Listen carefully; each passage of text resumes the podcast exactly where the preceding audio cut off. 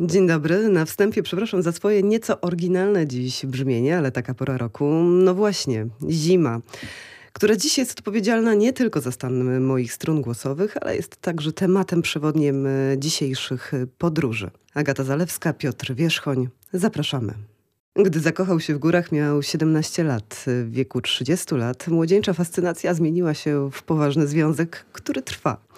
Z małej pizzerii w Puławach los zaprowadził go na szczyt Mont Blanc oraz na Kilimandżaro, ale to dopiero początek jego górskiej drogi, ponieważ w planach ma całą koronę ziemi.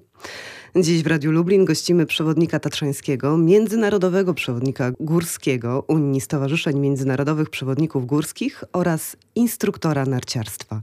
Bartka Kalitę. Witaj Bartku. Dzień dobry Państwu. Fajnie, że udało się w ogóle z tego stoku jakoś wyrwać, bo wiem, że to wcale nie było takie proste. No tak, nie było proste. Umawialiśmy się już kilka razy, jak wiecie. Zima na Lubelszczyźnie ruszyła, przynajmniej u nas w Kazimierzu. Jeździmy dużo i naprawdę jest czasu mało.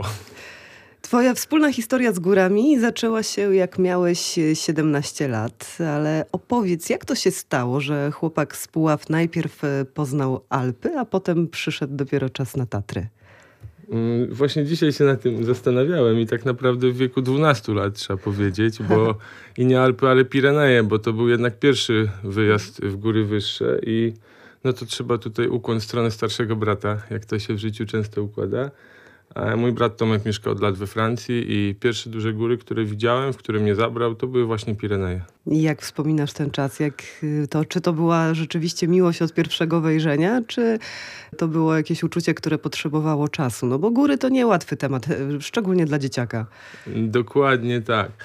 A zwłaszcza, że duże góry. E, wizualnie na pewno miłość od pierwszego wejrzenia, natomiast e, Fizycznie nie do końca, chociaż ja byłem bardzo sportowy. Od dziecka dużo grałem w koszykówkę, w piłkę biegałem, ale, ale jakby jeszcze wtedy nie czułem tego sensu podchodzenia 10 godzin jednostajnie do góry, to co robię dzisiaj zawodowo. Ale wtedy jeszcze to było, wtedy to jeszcze było nie do końca zrozumiałe i pamiętam niejedną kłótnię z moim bratem, który mnie ciągnął na siłę i jeszcze tego nie czułem. Ale rzeczywiście w wieku mniej więcej 17 lat, jak wspomniałaś, to był ten moment, że ruszyłem mocno ruszyłeś w góry, już y, to było od razu coś poważniejszego, jakieś poważniejsze szczyty, czy to na razie tak opierało się głównie o trekking? Można powiedzieć, że poważne, poważne i niepoważne, bo pamiętam pierwsza wyższa góra i to od razu powiedzieć 3000 to był Mont Blanc, czyli to się taki damski Mont Blanc, to już w, mhm. w Dolinie Chamonix, po drugiej stronie zresztą z pięknym widokiem na Mont Blanc i pewnie wtedy już e, te spojrzenia skierowane w zachodnią stronę na Blanka gdzieś już kiełkowały. Ale mimo tej młodzieńczej fascynacji jednak nie zdecydowałeś się w tamtym czasie na związanie swojego życia zawodowego właśnie z górami.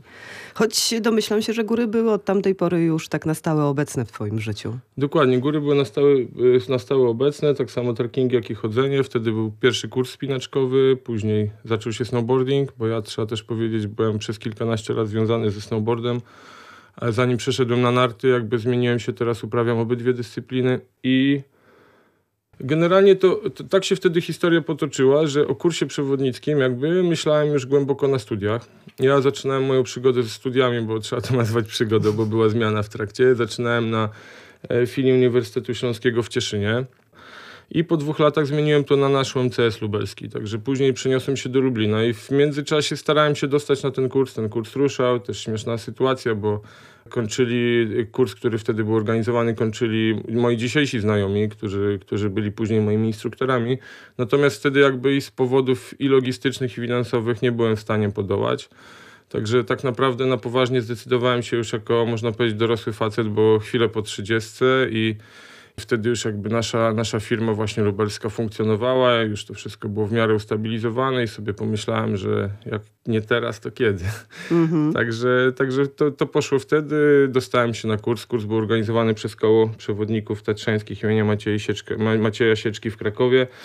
E, przystąpiłem, zdałem egzamin wstępny, dostałem się i z wielkim trudem, nie ukrywam, bo do jazdy logistyka była dla mnie właśnie bardzo trudna i tutaj miałem też duże wsparcie od moich e, instruktorów i tutaj muszę Wojtka Winkiela podziękować oficjalnie, bo Wojtek właśnie jeden ze starszych przewodników bardzo, bardzo mnie wspierał i wiedział, jakie to jest trudne właśnie dla chłopaka, który musi dojeżdżać, godzić właśnie życie zawodowe, y, życie taty, wtedy młodego taty. Także jakoś to poszło. Nie, y, nie wiem, jak to umiejscowić w czasie, bo jeszcze przecież pamiętajmy, że byłeś właścicielem pizzerii. Jakby jako młody chłopak gdzieś na studiach też musiałem się sam utrzymywać. Nasza sytuacja była ciężka, zwłaszcza po śmierci taty, że taty zabrakło i mama nas... Bracia już byli dorośli, już się wyprowadzili, też dużo pomagali, nie mogę powiedzieć, ale jakby zostaliśmy z mamą sami, no i musiałem pracować. Także byłem na zaocznych studiach i pracowałem, a przez przypadek ta historia z gastronomią z racji Kazimierza i to tak... Z... Można powiedzieć, ten romans z gastro zajął mi ładnych kilkanaście lat, bo przez kilka lat u kogoś, później z kolegą otworzyliśmy duży klub muzyczny w Puławach, tam się dużo działo. To był szalony czas w życiu i wtedy właśnie też część rzeczy w moim życiu się mocno wyklarowało, bo oprócz tego, że zrozumiałem czego chcę, to zrozumiałem czego nie chcę. I to chyba też było tak naprawdę ważniejsze. Później poszliśmy właśnie w pizzerię, bo też trzeba było szybko coś wymyśleć, jakąś historię jakoś to się, to się przez e, kilkanaście lat fajnie działo. Teraz e, nasi, nasi pracownicy jakby prowadzą to dalej i dalej trwa. Natomiast ja już od mniej więcej pięciu lat zajmuję się tylko górami i nartami. Mhm, no właśnie, bo to był ten czas, kiedy rzeczywiście zrozumiałeś, e, gdzie jest ta twoja droga, dokąd ona prowadzi, że to nie jest ten kierunek, który, który obrałeś. Powiedziałeś, że zrozumiałeś to, czego chcesz, ale tak samo zrozumiałeś to, czego nie chcesz. To taki chyba ważny, przełomowy moment w życiu. Tak, ważny, przełomowy i nie mogę powiedzieć, że to była zła praca, ale, ale też sobie zada musiałem zadać takie pytanie i też na nie odpowiedzieć, czy chcę, żeby moje życie za 10 lat wyglądało tak samo. No i stwierdziłem, że nie. Że wszystko jest fajnie, Puławy są fajne, są fajni ludzie, dużo się dzieje, dużo fajnych rozmów, spotkań, ale jednak jest to cały czas jednostajne. I mi zawsze sobie w życiu stawiałem jakieś wyzwania i może nawet nie wyzwania, ale, ale lubię być w ruchu. Mam taką trochę nomadzką naturę i w podróży się bardzo dobrze czuję. W ogóle mi to nie doskwiera w żaden sposób. I Czy... zawsze wiedziałeś, że to będą góry, że to będzie właśnie ten kierunek? Czy tu chodziło generalnie właśnie o tę podróż, o zmianę y, miejsca? Właściwie ja nie zajmuję się tylko górami, bo też sporo pływam kajakiem, sporo jeżdżę rowerem i też mam przyjemność prowadzić grupy. Możecie też mnie tu spotkać u nas na Lubelszczyźnie, bo e, pomagam mojemu koledze Radkowi, który prowadzi firmę kajakową i pływamy po Wieprzu, pływamy po Wiśle, tak lokalnie. Zapraszam serdecznie w okresie letnim ale też rowerowe wyjazdy prowadzę. Właśnie na Bałkanach jeżdżę rowerem i to jest też coś, co chciałbym robić więcej na pewno, bo kocham góry i to się nigdy nie zmieni raczej, ale też bardzo kocham rower i, i świat widziany z perspektywy siodełka, to koledzy rowerzyści wiedzą, że jest fantastyczny. No właśnie, tak y, trochę uprzedziłeś. Co najbardziej cię pociąga w tych aktywnościach? W górach, w rowerze, w kajaku? W snowboardzie, Oprócz... w nartach backcountry. Tak. Dzisiaj w ogóle fajna historia, bo od zaraz od ciebie jadę odebrać mój zestaw telemarkowy, także jest to moja nowa e, część narciarstwa i tu też e, mam zamiar się wyszkolić w telemarku i żeby szkolić później ludzi, bo, bo to jest fajna przygoda. Tych aktywności jest mnóstwo. Tak samo chodzę na zajęcia crossfitowe, tu serdecznie moją grupę pozdrawiam. E, nie umiem siedzieć. Ja, Sport cię napędza, tak? Tak, i w ogóle aktywność. Ja po prostu dobrze się wtedy czuję i jakby ciągle do przodu. Żyjesz w ten sposób. Tak. No ale ten sport też generuje właśnie te twoje podróże, prawda? On y, gdzieś tam cię popycha do tego ciągłego działania i choćby to nie muszą być podróże poza granicę, to tak samo podróże pewnie tutaj regionalne. Jasne, oczywiście. Nasza kraina wąwozów lesowych, czyli nasze podwórko tutaj i Małopolski przełom Wisły, no to ja właściwie spędzam równolegle czas tutaj i na wyjazdach i tutaj też trenujemy, tu się przygotowujemy, tu jesteśmy w ruchu, można tu świetnie spędzać czas. Od dwóch lat właśnie dzięki mojemu serdecznemu koledze ze Świdnika Wojtkowi e, coraz więcej jeździmy do Polskiego Parku właśnie rowerowo i też na jakieś wycieczki ornitologiczne, bo to też mnie przyroda od zawsze fascynowała. To właściwie chyba dzięki mojemu ojcu chrzestnemu, który niestety jest myśliwym, muszę to powiedzieć, ale też jest wielkim znawcą lasu i ma bardzo dużą wiedzę o zwierzętach i ten las to na pewno też dzięki niemu. Czyli co, e, zostajesz raczej na tej już e, ścieżce? Na razie nie planujesz żadnych zmian? No nie, nie, nie, nie. Raczej, raczej, e, raczej to się wszystko rozwija i tak jak w firmie się ze mnie śmieją, mój szef Jarek mówi, że a to wyślemy Bartka, bo Bartek jest uniwersalny. Co to znaczy? To znaczy, że Bartek pojedzie rowerem i popłynie kajakiem i skoczy z wodospadu. Jak będzie trzeba. Jak będzie trzeba, tak. Czyli... Um, nie żałujesz tego wyboru. Bo jednak y, straciłeś, znaczy nie, może nie straciłeś, tylko sam zrezygnowałeś y, z takiej ciepłej posady na rzecz y, życia, no, które codziennie może zaskoczyć człowieka przez różne sytuacje, prawda? Tak, i zaskakuje. I też ta nasza praca się zmienia bardzo i w zależności od okoliczności i też od sytuacji, które są na naszej drodze, bo oprócz tego, że jesteśmy przewodnikami, instruktorami, to też musimy być trochę lekarzami, ratownikami, też musimy być psychologami, też po prostu musimy być czasami kumplami kogoś pocieszyć, jak ma kryzys i, i dzięki nam e, wtedy też często ludzie widzę, że przełamują swoje słabości i ograniczenia i no ja miałem to szczęście, że już kilka razy od kogoś usłyszałem, że ktoś coś zrobił dzięki mnie i to jest y, bardzo budujące, nie? Wiadomo, że człowiek jest istotą próżną, to każdy z nas musi szczerze powiedzieć. I gdzieś to, gdzieś to jest po prostu miłe, lubimy być chwaleni, wiadomo, ale, ale też jakby ja po prostu to lubię, nie? No właśnie, Bartek Kalita, chłopak y, z Puław, który niemal każdą chwilę spędza w górach, y, albo na stoku, albo na rowerze, gdziekolwiek. Już za chwilę nasz dzisiejszy gość zabierze nas na najwyższy szczytal, po raz na najwyższą górę Afryki. Zaraz ruszamy, proszę zostać z nami. Gościem Radia Lublin jest Bartek Kalita, chłopak z Puław, ale całe życie ciągnie go w góry. W końcu musiałeś się tu zjawić. 2016 rok, jesteśmy w Szamonii. Tak, jesteśmy w Szamonii. A, no i z planem wejścia na Blanka. To wyszło bardzo, bardzo spontanicznie. W ogóle ja miałem zupełnie inne plany i z zupełnie innymi ludźmi a gdzieś byłem w ogóle na rowerowym treningu, spotkałem po drodze kolegę na, na rowerowym treningu podobnie i szybka wymiana informacji, co tam wakacje, a co robisz, a to, a bo nam się posypał plan, a nam też, a w sumie byśmy pojechali tam. I ten blank gdzieś chodził po głowie, ale jakby nie był celem w samym sobie. Natomiast, y, natomiast pomyślałem sobie, czemu nie, jedziemy i pojechaliśmy. I tak się zaczęło 4809 metrów wyzwania. Yy, wtedy tak, ale to nie było pierwsze moje 4000. Wcześniej były góry w Afryce, był Atlas Wysoki, Jebel Tubkal, to mój pierwszy 4000, później Bardy Zekrę we Francji i jakieś tam pośrednie, ale też długi był rozbrat z górami przez to właśnie, że co wspominaliśmy, że otworzyliśmy swoją firmę, w międzyczasie zostałem tatą i to wszystko siadło. Jeździłem w góry, ale jeździłem w mniejsze. Jeździłem tutaj też wielki ukłon dla mojej partnerki, która zawsze to gdzieś tolerowała mniej lub bardziej, ale, ale tak, to w międzyczasie była Rumunia, były Karpaty, e, Słowenia, także, także Ale już byłeś bliższe. tym przewodnikiem górskim? Nie, nie, wtedy jeszcze nie. Wtedy jeszcze nie. Jak jechałem na Blanka, to już byłem. W 2016 tak, bo uprawnienia uzyskałem w 2015. Kurs się rozpoczął w 2002 trwał 2,5 roku i tam z powodów, e,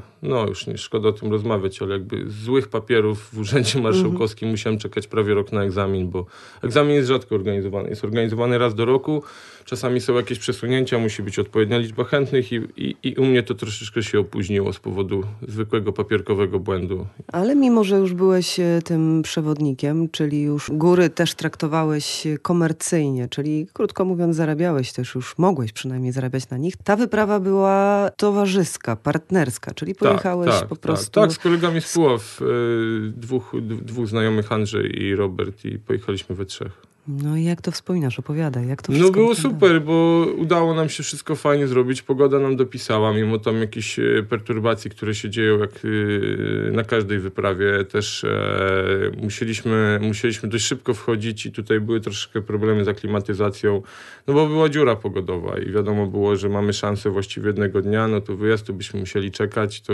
no to tak w dużych górach jest. Kto jeździ, to wie. E, no i też Mont Blanc z tego słynie, z tej takiej zmiennej pogody, prawda? Tam z tych zmiennych warunków pogodowych. Tak, tam się mieszają dwa fronty, on jest troszeczkę na oboczu, jest duża kotlina właśnie między, między masywem Vercora a Alpami, która generuje duże masy ciepłego powietrza, to właśnie dobre miejsce dla paralotniarzy, spadochroniarzy. Tu się uśmiecham do prowadzącej, bo wiem czym się zajmuję. I stamtąd często idzie front właśnie. Też mam fajne takie zdjęcia, to może kiedyś Państwu gdzieś jeszcze to pokażesz. Właśnie cała dolina za, yy, zakryta chmurami, a my, my stoimy nad chmurami. Tam powyżej 4000 zresztą często się jest nad chmurami, bo jak wiemy ten pułap się tak na 3,5 zazwyczaj kończy niskich chmur i no, to niesamowite widoki. No właśnie, bo mimo, że na Mont Blanc rocznie tak e, z tego co sprawdziłam wchodzi od dwóch do trzech tysięcy osób, to nie jest e, aż tak łatwa właśnie góra. No tutaj sobie trzeba jasno powiedzieć, że e, wszystko jest fajnie do pewnego momentu. Na samym końcu jest odcinek długiej grani, która około 700 metrów prowadzi i tak na francuską stronę mamy może 800 metrów przepaści, a na włoską z 1500 metrów i robi to wrażenie. Y, chodnik, po którym idziemy jest dość szeroki, bo ma 2 metry, ale w sytuacji, gdzie tam się mija kilkadziesiąt osób, robi się nerwowo, nie? Tym bardziej, że no też jest tu góra cel tak zwanych zaliczaczy niestety. O no tym też kiedyś pisałem e, a propos jakiegoś wyjścia na Kazbek, gdzie prowadziłem grupę i po prostu staliśmy w kolejce 150 osób pod szczytem i nie dało się ani do przodu, ani do tyłu i te rzeczy w, du w dużych górach się dzieją. E, góry stały się modne. Mm, stały się bardzo łatwo dostępne. Dzisiaj właściwie możemy pojechać na wyjazd e, klikając sobie kilka razy myszką z zabiórka, kupić sprzęt, zorganizować e, e, przewodnika lub agencję, tak jak e, między innymi dla której ja pracuję i często takie osoby trafiają od I razu z marszu. W tym czasie, w którym byłeś, to rzeczywiście ten, ta popularność gór była też widoczna, odczuwalna? Tak, to też, był, środ, to też był środek sezonu i hmm. było bardzo dużo ludzi w Szamonii. My też pojechaliśmy, tak jak wspominałem, troszeczkę z marszu. Nie mieliśmy rezerwacji wtedy w schronisku. Jak wiemy, e, francuska strona właśnie, żeby ograniczyć trochę ilość wejść, wtedy na tamten okres już zabroniła biwokowania pod schronem Guter, który był, był bardzo optymalnym rozwiązaniem, bo wtedy tam startujemy z ponad 4000. My musieliśmy biwakować niżej w Tetrus, właśnie przy schronisku Tetrus, tam mieliśmy rozbity obóz. Później jest bardzo wejście stromym kuluarem, zresztą słynnym kuluarem śmierci, gdzie lecą kamienie i tam naprawdę giną ludzie, między innymi nasz kolega przewodnik tam też zginął e, z koła e, przez przypadek absolutny. Trzeba to przechodzić w nocy lub bardzo, bardzo wcześnie rano. Jak wtedy kamienie są zamarznięte, jest dużo, dużo bezpieczniej. W ciągu dnia to po prostu to wszystko leci. I to jest wtedy optymalne miejsce startu, ten guter. Wtedy to było niemożliwe. Ja na szczęście trochę mówię po francusku właśnie z racji moich podróży do Francji i mojego starszego brata, który tam mieszka od lat, to troszeczkę ten język znam. No i dzięki temu, że już jestem przewodnikiem, już wtedy byłem, no to pan ze schroniska był na tyle sympatyczny, że zrobił wyjątkową rzecz, której zazwyczaj nie robią i tu proszę nie iść moim śladem, bo raczej się nie zgodzą, bo to jest absolutnie zabronione, że udostępnił nam pokój dla przewodników, który jest jakby takim pokojem socjalnym w schronisku i tam mogliśmy się zrestować, odpocząć. Później znowu się do nas uśmiechnęło szczęście, że ktoś z dołu nie dotarł, który miał rezerwację na pokój i dzięki temu mogliśmy się przespać, zregenerować i o trzeciej rano już ruszyć na szczyt przy dobrej pogodzie i poszło już pięknie. Czyli jak długo trwa wspinaczka na, na tę górę? E, zwykły czas netto, kiedy się idzie, to jest trzy dni do góry w jedną stronę. To dzielimy to na trzy odcinki i właśnie pierwszy odcinek do Tetrus, drugi do Gutera i trzeci na szczyt i schodzi się z powrotem do Gutera. Jeżeli ktoś jest E, dobrze czuje się fizycznie, to z gutera może schodzić od razu do Tetrusa. Zresztą my tak zrobiliśmy. Zdarzają się tam takie sytuacje, dnia. że ludzie potrafią zabłądzić w chmurach. To brzmi niebiańsko tak, dosyć tak, i nierealistycznie, ale to jest groźne. To jest bardzo groźne z racji tego, że Blank jest pokryty dużymi lodowcami, które z niego spływają. Między innymi Mer de Glace słynne, które schodzi niżej przy dobrych warunkach śnieżnych właściwie. No teraz niestety wiemy, co się dzieje ze śniegiem i ten śnieg ucieka nam w oczach ale jeszcze parę lat temu można było zjechać z,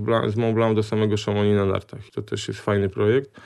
Natomiast rzeczywiście w momencie, kiedy przyjdą chmury i osnują całą górę, można się pogubić. To samo dzieje się na Kazbeku, to samo się dzieje na lodowcach, to samo się dzieje e, na tafli morskiego oka zamarzniętej. Ludzie chodzą w kółko, nie potrafią wyjść. Czyli to trochę tak jakby porównać do tego, jak chodzenie we mgle. Mm -hmm. My często robimy, e, robimy takie doświadczenie właśnie, jak mamy zajęcia z dziećmi z nawigacji, prowadzimy, czasami mam, mam przyjemność takie rzeczy e, robić. Każdy z nas tu proponuje sobie wykonać test. E, jest lewo lub prawostronny, to o tym wiemy. I mhm. wystarczy zamknąć oczy albo zasłonić i pójść prosto i każdy z nas będzie zbaczał, w zależności od tego, czy jest prawo czy leworęczny, w prawo lub w lewo, mniej więcej 20% na swoim odcinku. Czyli jeżeli chcemy pójść 100 metrów do przodu, to odbijemy na 20 metrów. A jak wiemy, na polu lodowcowym 20 metrów w lewo i w prawo już może grozić śmiercią. No tak, bo tam też są, jest mnóstwo szczelin. Oczywiście, szczeliny się otwierają i mogą być bardzo głębokie. I jeżeli nie jesteśmy związani liną w zespole linowym i potrafimy to robić, potrafimy się poruszać w tym zespole i potrafimy się ratować z tego, no to takie chodzenie solo jest bardzo niebezpieczne. Ta góra już wymaga pewnych umiejętności asekuracji, e, czy tam posługiwania się chociażby sprzętem e, alpejskim. No jasne, raki czekan są absolutnie niezbędne, niezbędne, i też umiejętność posługiwania się nimi, odpowiednie dopasowanie, założenie, chodzenie w rakach i też e, właśnie wypa w ewentualnym upadku hamowania czekanem. I to w zależności w różnych. Tutaj bardzo, bardzo zachęcam do brania udziału w kursach, nauki tego, bo to są techniki proste dla każdego sprawnego człowieka do opanowania i zachęcam też do utrwalania tych technik zawsze przed sezonem w zimie, e, żeby sobie z znajomymi, z kolegami po prostu poświęcić 2-3 godzinki na takie odświeżenie tych technik, bo niewiele to kosztuje czasu, a ratuje życie. No ale jak już wszedłeś na ten szczyt, to co wtedy poczułeś, będąc na no, tym powiedzmy umownym dachu Europy, bo wiadomo, mhm. tutaj są pewne spory, ale to już nie będziemy w to wchodzić. Jest nazywany Mont Blanc dachem Europy, więc y, co wtedy poczułeś? To jest jednak jakieś osiągnięcie, prawda? Nie, no, no dla jednych jest to po prostu uhonorowanie pasji. Y, to już jest taki szczyt, który coś znaczy. Mm, ja tak, emocje miałem duże i to, to nie będę tego ukrywał. Bardzo fajnie się z tym czułem i, i jakoś jest, jest to. Zresztą zawsze jak wchodzimy na górę, jest ten moment euforii. Znaczy przynajmniej u mnie, że jest, jest to jakby koniec jakiegoś etapu, ale też jeśli chodzi jakby o mm, moje podejście do tego, no to ja też muszę to powiedzieć, że ja nigdy nie robię rzeczy przekraczających moje możliwości, które jakby wymagały ode mnie ryzyka. To mhm. też jakby u mnie w mojej pracy nie ma, nie ma na to miejsca absolutnie. Nie ma, nie ma miejsca, żeby zaryzykować coś dla góry. Góry stoją setki tysięcy lat i będą Będę. stały dalej. My znikniemy, one będą dalej stały. Na każdą górę zawsze można wrócić, jak każdemu powtarzam. Dla mnie życie jest największą wartością i ja już dzisiaj wiem, że mi życia nie starczy na to, co sobie zaplanowałem. Tutaj z moim serdecznym kolegą Markiem z pracy często na ten temat rozmawiamy.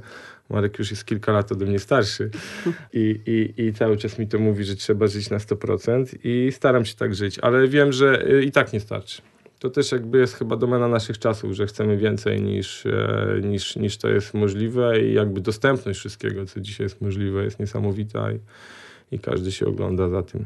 Mont Blanc to pierwszy szczyt z korony ziemi, który zdobył nasz dzisiejszy gość Bartek Kalita. Za kilka minut ruszamy do Tanzanii, na Górę Duchów. Czy będzie strasznie? Zaraz się przekonamy.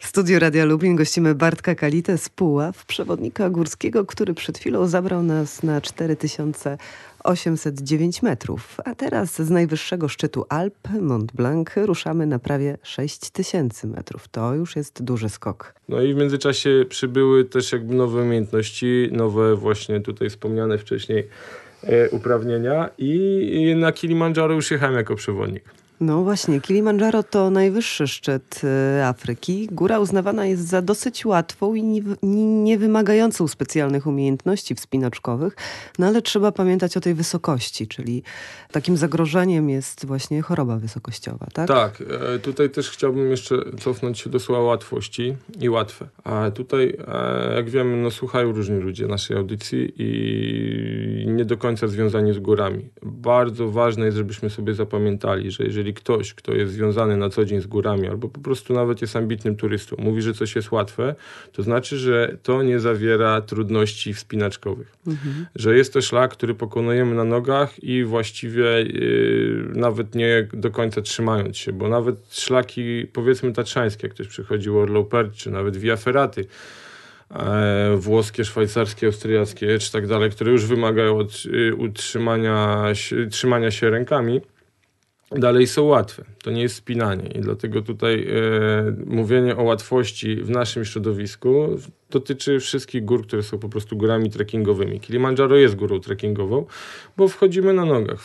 Jak ja byłem we wrześniu, to też nie było śniegu. Śnieg był na lodowcach, które też topnieją i jakby nie, niepotrzebne były raki ani czekan. Także tutaj było wejście w zwykłych trekkingowych butach. Trzeba się oczywiście ciepło ubrać, bo jest zimno i wiecznie, ale też e, pytanie, czy dla każdego jest łatwe wejście 100 km e, do góry i pokonanie 4000 przewyższenia, bo to już dla niektórych e, może po prostu nie być łatwe i to nie oszukujmy się, jest bardzo wysoka góra, a jeszcze zważywszy od, e, na odległość od środka Ziemi, no to jedna z najwyższych na świecie, mhm. bo jest bardzo blisko równika. Tam przede wszystkim gra dużą rolę właśnie wytrzymałość, chyba kondycja, prawda? Tak. Człowieka.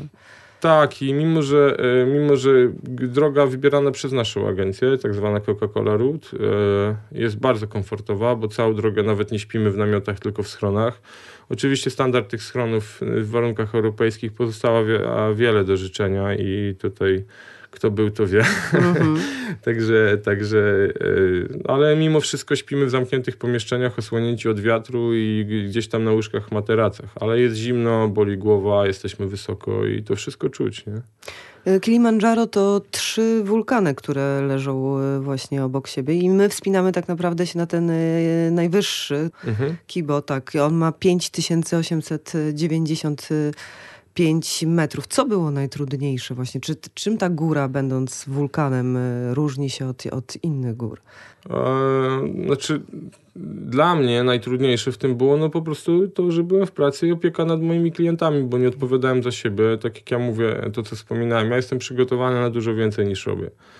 E, dbam o to i, i, i wiem, co robię. Natomiast y, są ludzie, którzy dzięki nam właśnie pokonują swoje słabości, realizują swoje marzenia, też czasy to jasno powiedzieć. I my w tym ułatwiamy. Dlatego E, tak jak e, ja oprócz tego, że są lokalni przewodnicy ze mną na miejscu zawsze, jak jestem na jakimś egzotycznym wyjeździe właśnie z naszej agencji, to jestem odpowiedzialny za spinanie całości. I to, co to oprócz analizy ryzyka i tego, co się dzieje, to cały czas wszystkich muszę obserwować, jak się czują, czy jest im zimno, czy pili dostatecznie dużo, czy są nawodnieni, czy jedli, właśnie, żeby nie było sytuacji, że ktoś ominie jakiś posiłek i straci tą energię, właśnie, zwłaszcza przy wysiłku, który trwa 8-10 godzin w jedną stronę, bo na te duże góry wiemy, że wychodzimy bardzo rano, to jest druga, trzecia rano, na szczycie jesteśmy przed południem i później jeszcze musimy zejść, także to są wysiłki kilkunastogodzinne. Najczęściej to tak wygląda właśnie. To dla mnie może być trudne, bo samo wejście techniczne nie, tam kto był to y, na tej drodze, a wiem, że tutaj słuchacze nasi jeżdżą do Afryki i na pewno, na pewno wiele osób sobie to wspomina, to oprócz jakichś tam stromych odcinków, gdzie idzie się po pyle wulkanicznym i jak to my mówimy, dwa kroki do góry, jeden w dół, e, to się człowiek, człowiek się zsuwa, to trudności technicznych nie ma, ale wysokość robi swoje, wiatr robi swoje, temperatura odczuwalna jest około minus 20, także też nie każdy to dobrze znosi technicznie nie, nie, nie ma problemu, ale jakby patrząc dla mnie jako odpowiedzialność, jako przewodnika, nie mogę powiedzieć, że to jest spacerek. No nie. No właśnie, tym bardziej, że to też było twoje pierwsze podejście, prawda? Pierwsze spotkanie z tą górą, a to jednak też e, generuje pewną no jasne. niewiadomą. No jasne i też, e, też e, zawsze to powtarzam, że ja właśnie dzięki, dzięki agencji, w której jestem i mojemu szefowi, który mi ufa i wie, że sobie z tym e, zawsze robię wszystko najlepiej jak się da, żeby sobie z tym radzić. No i sobie z tym radzę.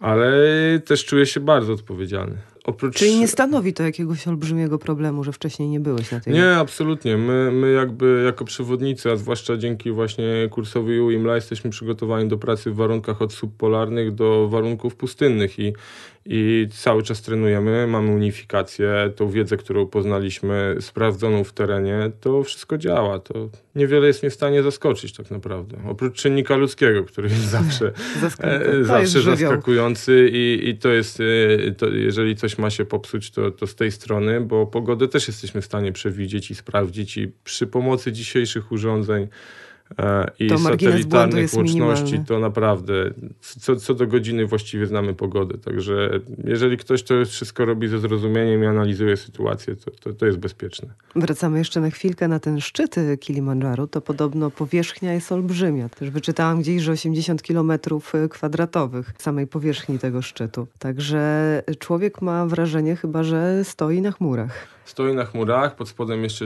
jest jeszcze potężny krater, po drodze pod nami już widać właśnie topniejące lodowce i widok jest potężny. Na samym szczycie spokojnie można rozegrać mecz piłkarski. Jest na tyle płasko, tak, mimo że idzie się takim długim odcinkiem właśnie z racji tego, że jest krater, odcinkiem graniowym, po drodze się spotykają jeszcze e, to warto sobie tworzyć jakąś grafikę skilli, żebyśmy wiedzieli o czym mówimy. Yy, spotykają się drogi prowadzące na szczyt, tych dróg jest kilka, ale jest jakby samo wejście na koniec, wszystko łączy się w jedną i można powiedzieć, że na szczycie jest e, swojego rodzaju piknik, bo spotyka się kilkadziesiąt osób co najmniej naraz, zwłaszcza w taki dzień pogodowy, e, w jaki ja byłem. E, także tych ludzi jest tam naprawdę sporo. Czyli według ciebie każdy może wejść na tę górę? Każdy, kto jest przygotowany fizycznie, e, trenuje i to trzeba sobie jasno powiedzieć, że to nie jest góra, którą się robi z marszu, bo znaczy, no może powiem to tak, żeby sobie każdy mógł wyobrazić. Jeżeli przejechanie 30 km w godzinę dla nas jest na rowerze, jest dla nas wysiłkiem dużym, bardzo dużym, e, to już się musimy poważnie zastanowić, czy jesteśmy w stanie. Jeżeli przejechanie na rowerze, przekładam to na rower, bo na rowerze większość z nas jeździ, jeżeli prze, przejechanie 100 kilometrów właściwie tak w ciągu, nie wiem, 5-6 godzin na rowerze, czyli nie jakoś super szybko, tu kolarze się będą śmiali, e, to jest też dla nas wysiłek, no to też się musimy poważnie zastanowić. E, ja też e, powtarzam, że mm, tutaj jakby kluczową, e, kluczową sprawą w górach nie jest nasza siła jakby, tylko wytrzymałość. I zarówno na długotrwały wysiłek, tak samo zarówno jak na wiatr, bo bardzo wiatr y, zmienia jakby rzeczywistość i percepcję, na zimno, które się z tym łączy, no i wiadomo, no, może nas spotkać burza, może deszcz. I tutaj to, co mówisz, to tak od razu mi się przypomniała postać e, Jurka Kukuczki, który właśnie chyba był dowodem tego, że właśnie nie siła, wytrzymałość, bo na początku, jak wiemy, dla niego właśnie te wyższe partie gór e, stanowiły du duży problem i duży kłopot i był najsłabszy w ekipie. Wręcz ludzie mówili, nie dawali mu szans na, na karierę wspinaczkową. No, i no to Jurek to jest postać legendarna i jakby jego y, niesamowita wytrzymałość później jakby na, na, na e, fokusowanie celu, że to też, e, to też był, był, no robił rzeczy niesamowite. A masz jakiś taki autorytet właśnie swój górski? Nie. nie, nie, nie, nie. Żadna Szczerze mówiąc, nie, nie, nie. Bardzo szanuję dokonania kolegów moich i, i, i, i rzeczy, które gdzieś tam imponują, ale... Czyli potwierdza się to, że każdy y, w górach to indywidualista. To na pewno. to na pewno, że jest nasze środowisko pełne różnych oryginalnych e, indywidualności, hi, indywidualności tak. historii ludzkich i życiowych i, i, w ogóle zmian styl życia, też zmiany stylu życia można powiedzieć. Mhm. No, potwierdzam. Bartek Kalita, przewodnik górski, który z Pułap wyruszył na najwyższe szczyty kontynentów. W kolejnej części rozmowy powiemy o bezpieczeństwie w górach. Także w świetle ostatniej tragedii pod Gerlachem, jednak bez nadmuchiwania balona sensacji i szukania winnych. Powiemy o tym, jakie wnioski należy wyciągać z tego typu zdarzeń. Wracamy po godzinie 14. W studiu Radia Lublin gościmy przewodnika górskiego Bartka Kalitę, puławianina, który wszedł na Mont Blanc i Kilimandżaro, ale ma apetyt na kolejne wierzchołki korony ziemi. Teraz przymierzasz się już do kolejnych wypraw, Bartku. Tak, tak. Jakby nasz harmonogram a na ten rok, a jeżeli wszystko nam się ładnie potoczy, to szykujemy się na Denali. Mhm. Denali będzie prywatnym wyjazdem, niezawodowym. Na razie, e, na razie padło na Denali. Denali jest moim marzeniem od zawsze. Alaska jest marzeniem od zawsze i jakby magia Alaski i książek, które czytałem jako dzieciak i jako później nastolatek o Alasce, to jest nasz następny cel. No właśnie, i na jakim etapie są przygotowania i jak to wygląda? Tutaj jedziemy absolutnie prywatnie, ale akurat e, jest tak, że jedzie nas dwóch przewodników górskich i nasz kolega, e, który jest całe życie sportowcem, bo bardzo mocny zawodnik, trener e, judo i MMA i w ogóle takich rzeczy. Już dzisiaj się śmieje, że na emeryturze, ale bardzo mocny gość Mariusz, z którym też chodzę po Tatrach i kilka rzeczy już w górach fajnych zrobiliśmy, także wiem z kim jadę i jestem tu absolutnie pewny ekipy. Mhm. No i dlaczego właśnie ten kierunek teraz? Wiesz co, no Denali jest, Denali jest górą, z którą właściwie z każdym, z kim nie rozmawiasz ze środowiska górskiego, każdy ma ochotę wejść. Jest to najwyższa góra Ameryki, jest to magnes niesamowity. Na pewno ludzie szukający spokoju i i szukający y, gdzieś tam takiej zupełnie pustej przestrzeni będą się z tego śmiali i wybiorą inne cele na Alaskę. To jakby zostawiam y, indywidualnej ocenie. Ja natomiast Denali mi od zawsze chodzi po głowie i zawsze chcę tam, chciałem tam pojechać i stąd pomysł jest na ten rok. Y, Co to jest za specyfika tej góry? Jaka jest specyfika tej góry? No specyfika z takich e, naj. E, będzie zimno będzie wiało. No i będzie najwyższa deniwelacja spotykana podczas podchodzeń właśnie na koronę, czyli tu mamy chyba 5700 e, właściwie podejścia, bo tak jak szczyt ma lekko ponad 6000, to startujemy z niskiego miejsca i w sumie suma podejść jest tak wysoka. Najpierw się leci samolotem na lodowiec, a tutaj znajomi, którzy jeździli, przestrzegają przed niesamowitą logistyką, bo y, sama akcja górska będzie trwała netto dwa tygodnie, czyli musimy być gotowi na trzy tygodnie. No to na trzy tygodnie samodzielnego działania to już sobie możemy policzyć, ile to musi być jedzenia. E, ile namiotów, ile sprzętu, no bo namiotów musimy rozbić co najmniej trzy po drodze, żeby, żeby po prostu już stały gotowe, rozbite i przygotowane, żeby nie składać tego namiotu, nie nieść go wyżej. Tam już jest e, jakby e, są obozy, które będziemy zakładać, podchodzić coraz wyżej i schodzić niżej do spania, także to już się będzie działo. Wszystko zależy od pogody. Bo jakby o nasze przygotowanie, o chłopaków się w ogóle nie martwię, nawet nie biorę tego pod uwagę, bo robię z nimi różne rzeczy, działam i, i znam, znam już długo, także takich zagrożeń nie. Pogoda będzie kluczowa. I jakby nasza ogólna dyspozycja, wiadomo, bo można mieć, e, można mieć infekcję jakąkolwiek złapać i w takich warunkach już pozacywilizacyjnych yy, no, wszystko jest problemem. Także... -hmm kolejne plany też, jeżeli chodzi o szczyty z korony Ziemi? Czy jeżeli razie... chodzi o szczyty Ziemi, to właśnie to, co z Jarkiem rozmawiamy, jak powiedziałem o projekcie, o którym myślę, no to e, prawdopodobnie na Konkagułę pojadę z pracy. Na Elbrusa miałem jechać już dwa lata temu z pracy, ale wyszedł Kazbek. Na Kazbeku już byłem kilka razy i i, I to tak wygląda, to też jest bardzo popularny kierunek. Także to są, to są e, mm, może nieładnie tak mówić, ale mniejsze wyzwania. E, bo to samo Certain Pyramid w Indonezji też prawdopodobnie będzie, będzie właśnie z firmy w ramach mojej pracy.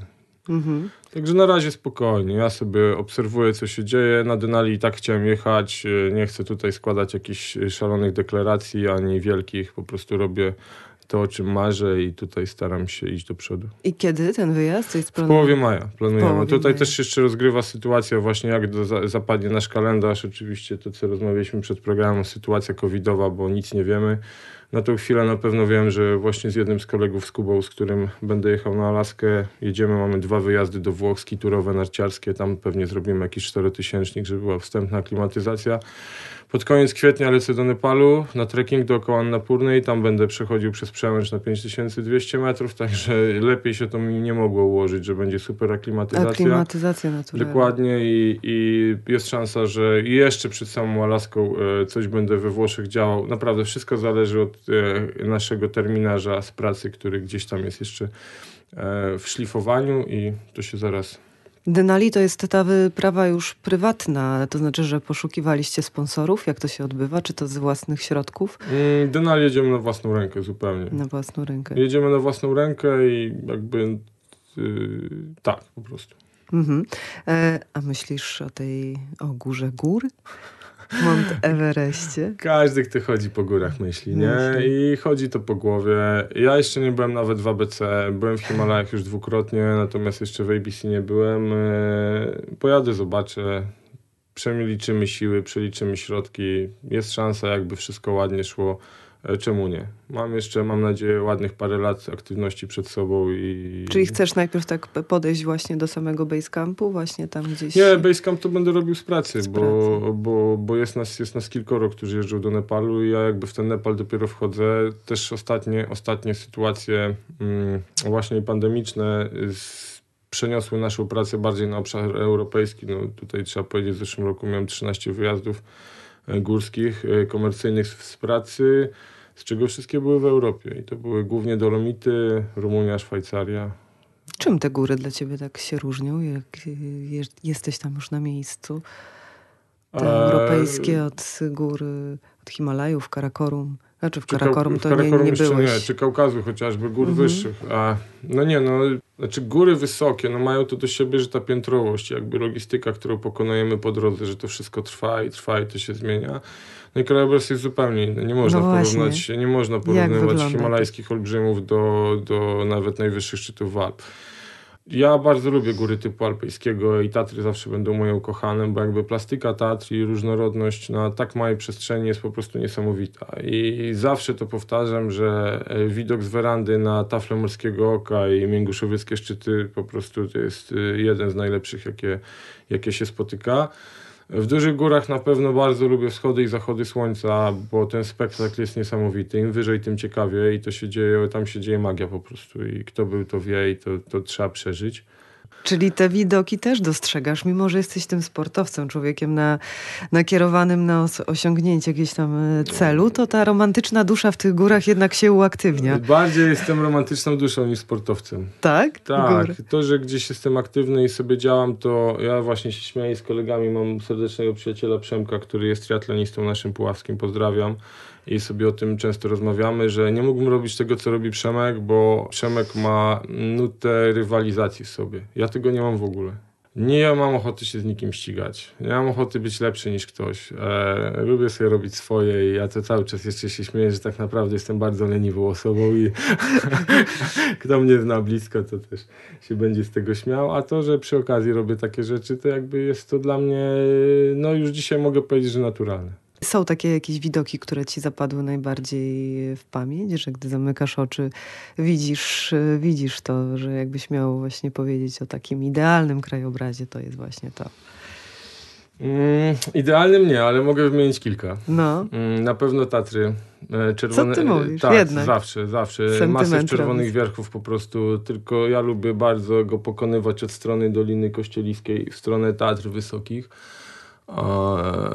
No i zachód słońca, kiedy są oświetlone Tatry Wysokie, a jesteśmy właśnie na Czerwonych Wierchach i to wszystko jest tak pięknie oświetlone, to uwielbiam. Bardzo wspominam e, dwa lata temu chyba, dwa czy trzy, byłem w Laponii, w Parku Narodowym Sarek i byliśmy na takim klifie Skirfe.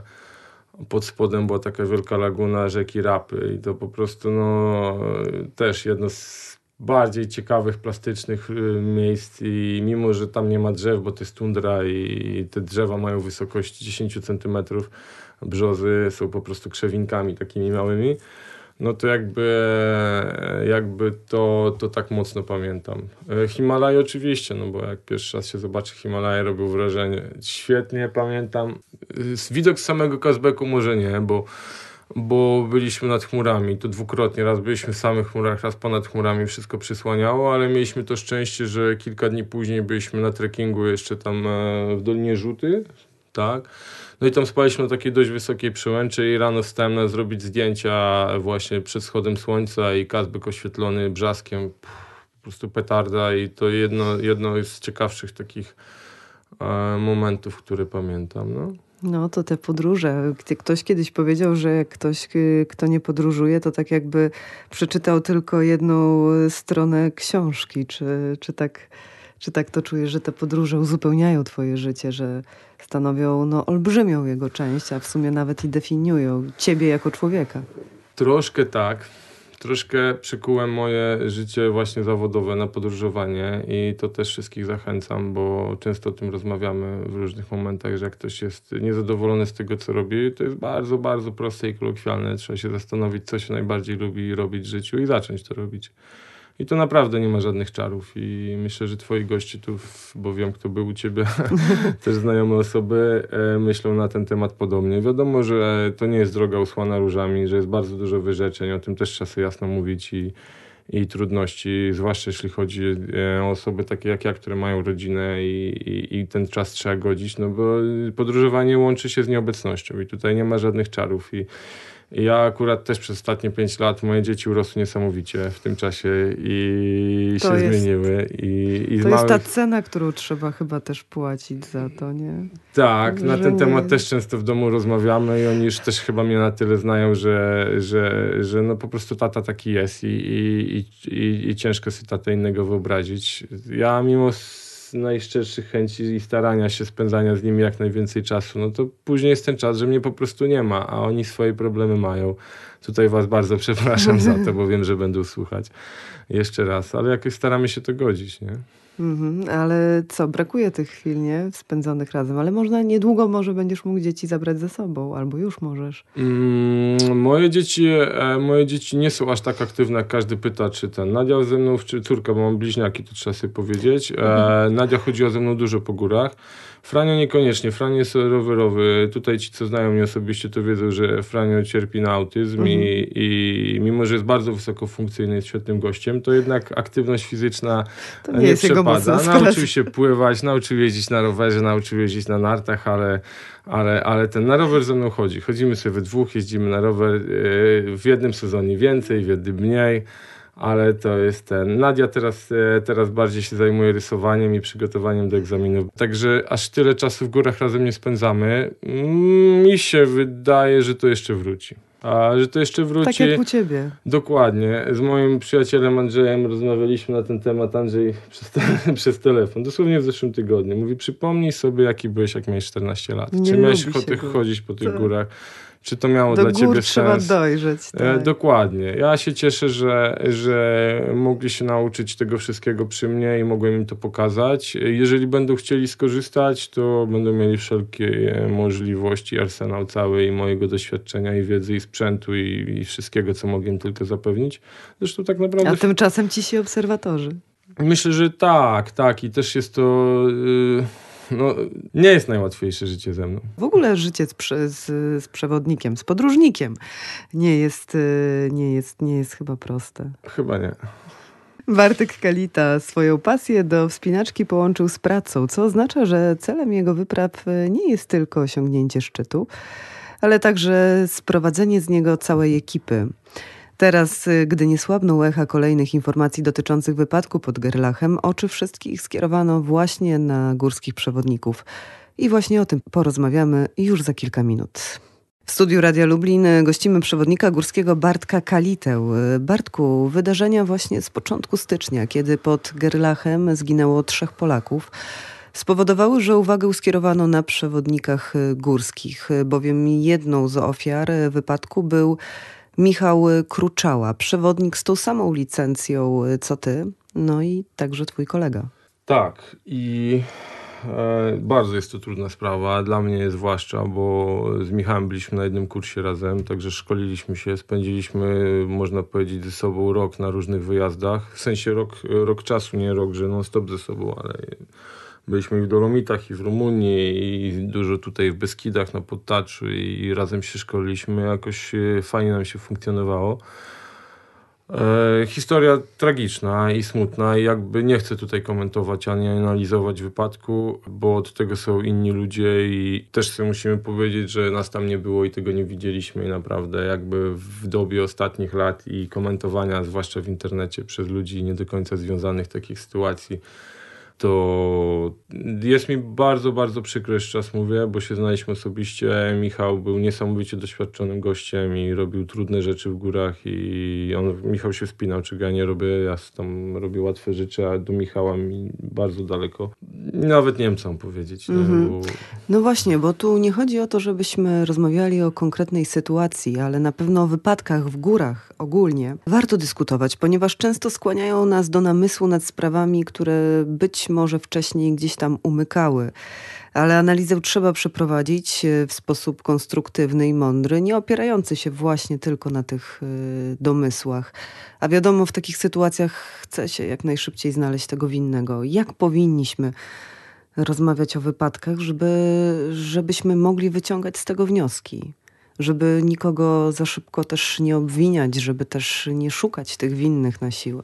E, To znaczy tak, przede wszystkim wypadki są wypadkami i wypadki się zdarzają. E, Zdarzają się też błędy. E, Zdarzają się też e, wypadki wynikające z błędów. I to takie troszeczkę naokoło mówię, ale też musimy sobie to zwizualizować. Natomiast to, co powiedziałem, często wypadki wynikają z okoliczności. I możemy mieć wszystko super zaplanowane, Szczególnie w górach. Szczególnie w górach. Trzeba I pamiętać, może być załamanie pogody. Może być e, wypadek polegający na tym, że ktoś dostanie kontuzji w trakcie. Ktoś dostanie kontuzję, nie wiem, no, przykładowo dostanie kamieniem lecącym z góry, akurat się popatrzył do góry, mimo że miał kaski, dostanie w głowę. No i już mamy wypadek śmiertelny. Także naprawdę e, to jest tak szeroki temat i, i specyfika właśnie tego, co tam się może wydarzyć, jest tak szeroka, że, że ciężko to oceniać. Na pewno Łatwo można też, wydaje mi się, kogoś e, skrzywdzić, prawda? Takimi ocenami z kanapy. Oj, bardzo. I to też jest. E, znaczy, ja w ogóle się nie przejmuję komentarzami ludzi z kanapy, bo to w ogóle nie ma sensu. Tak samo ja nie komentuję skoków narciarskich, bo nigdy nie skakałem. Nie komentuję kariery Roberta Kubicy na torze F1, bo nigdy nie jeździłem F1. I, I naprawdę, a Polacy są mistrzami w komentowaniu po prostu takich rzeczy. To jest akurat bardzo nasza przykra cecha jako narodu i nie, nie, nie, nie wstydzę się o tym mówić, a mi się to strasznie nie podoba. I naprawdę uważam, że znaczy komentarze powinny być poparte wiedzą, doświadczeniem jakby i, i wtedy ktoś, kto to był, wiedział, ktoś, kto był na Gerlachu w zimie, schodził, wchodził, wie na czym to polega, ma prawo do komentarzy. Natomiast cała reszta to proszę się powstrzymać, bo nie ma sensu. Tutaj, jeżeli chodzi o tych y, przewodników, o relacje, no bo to nie jest tylko tak, że przewodnik ma odpowiedzialność za swojego klienta, bo tak naprawdę góry wymuszają poniekąd na nas takie zachowania. Nawet jak idziemy z partnerem, jesteśmy odpowiedzialni za człowieka, z którym idziemy, z którym się wspinamy. To, to jest chyba naturalne, przynajmniej tak powinno e, być. Jasne, zwłaszcza, że o przewodnictwie, o którym tu wspomniałaś, czyli takim e, spinaczkowym, oprócz tego, że jest relacja przewodnik-klient, to też jest relacja partnerska, bo nawet jak przewodnik prowadzi drogę, no to klient go ubezpiecza.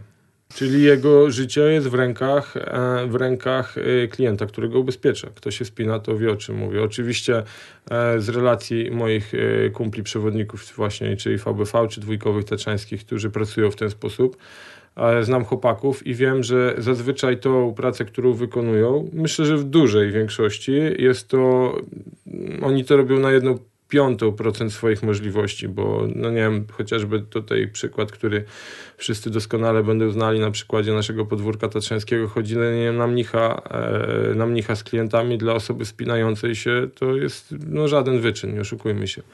To jest to, co, nie wiem, przykładowo dla mnie wycieczka na, do Doliny Kościeliskiej z dziećmi ze szkoły. No tam... No, no tutaj musimy też wspomnieć, że mówimy o fachowcach, zawodowcach i pasjonatach, którzy robią to cały czas, także są przygotowani świetnie i, naprawdę. Także tutaj te wypadki się zdarzają. Nie wiem ile osób tego dnia zginęło na drogach w Polsce, ale wypadek tutaj, seria wypadków, które się w Tatrach też podziały później, po wypadku chłopaków, jest duża, ale y, bardzo łatwo się mówi o czymś takim. Natomiast e, też musimy sobie zdać sprawę z tego, że e, na nie wiem ile w Tatry chodzi ludzi w tym sezonie teraz, bo ostatnie statystyki mówią, no nie wiem, tam ponad pół miliona ludzi chodzi w teren. No nawet y, ja rozumiem, że każda śmierć to jest tragedia, ale patrząc statystycznie, to dalej nie możemy mówić, że jest to jakoś super, hiper niebezpieczne i dlatego też nie bójmy się tych gór, róbmy to, ale róbmy wszystko z głową. E, przygotowując się, dbając o bezpieczeństwo i przede wszystkim e, z pokorą i z umiejętnością postawienia kroku w tył, jeżeli to jest potrzebne. Jeżeli czujemy się, że coś jest nie tak, znaczy ja generalnie chciałbym tu zniechęcić do podejmowania ryzyka. Bo wiem, że to jest czasami kuszące i, i, i, i, i, i czasami może nawet sytuacja to wymusza, ale naprawdę jeszcze raz powtarzam, że to wszystko stoi, stało i będzie stało i trzeba wyluzować. Dziś gościem Radio Lublin był Bartek Kalita, przewodnik górski z Puław. Ma na swoim koncie m.in. Mont Blanc i Kilimandżaro. Po kolejne wierzchołki Korony Ziemi zamierza wyruszyć już w połowie maja. Na pewno będziemy śledzić Twoje wyprawy i na bieżąco informować o nich na antenie Radia Lublin. Coś chciałbyś powiedzieć naszym jeszcze słuchaczom? Mm. Zachęcić do wypraw, do gór? Na pewno chciałbym powiedzieć, że góry są i będą i że trzeba tam jeździć i żeby spokojnie to robić z pokorą, z rozwagą i, i nie ma się co tego bać, e, ale tak e, bardzo, bardzo bym chciał, żeby każdy sobie bardzo szczerze i uczciwie oceniał sytuację sam. I nie pchał się, nie pchał się, jeżeli nie jest zawodowcem i szuka wyzwań, bo to też trzeba uszanować, że ktoś chce zjechać na nartach jakimś żlebem trudnym, niesamowitym, czy wejść na ośmiotysięcznik w zimie bez tlenu. To są absolutnie indywidualne sprawy i naprawdę też nie oceniajmy tego, bo, bo, bo nie jesteśmy do tego upoważnieni ale dla naszego największego grona, że tak powiem, turystów górskich i nawet bardzo kwalifikowanych turystów górskich, to pokora, pokora, jeszcze raz pokora. Góry będą. Góry są piękne, ale czasem nawet zabójczo piękne. Dlatego też każdego obowiązują żelazne zasady, bez względu na to, czy jest się przewodnikiem, klientem, czy po prostu partnerem. Bo góry, jak już to dziś padło, oczywiście warto i można kochać, ale ta miłość nie może być ślepa. Dziękuję Ci, Bartku, bardzo za rozmowę. Dziękuję.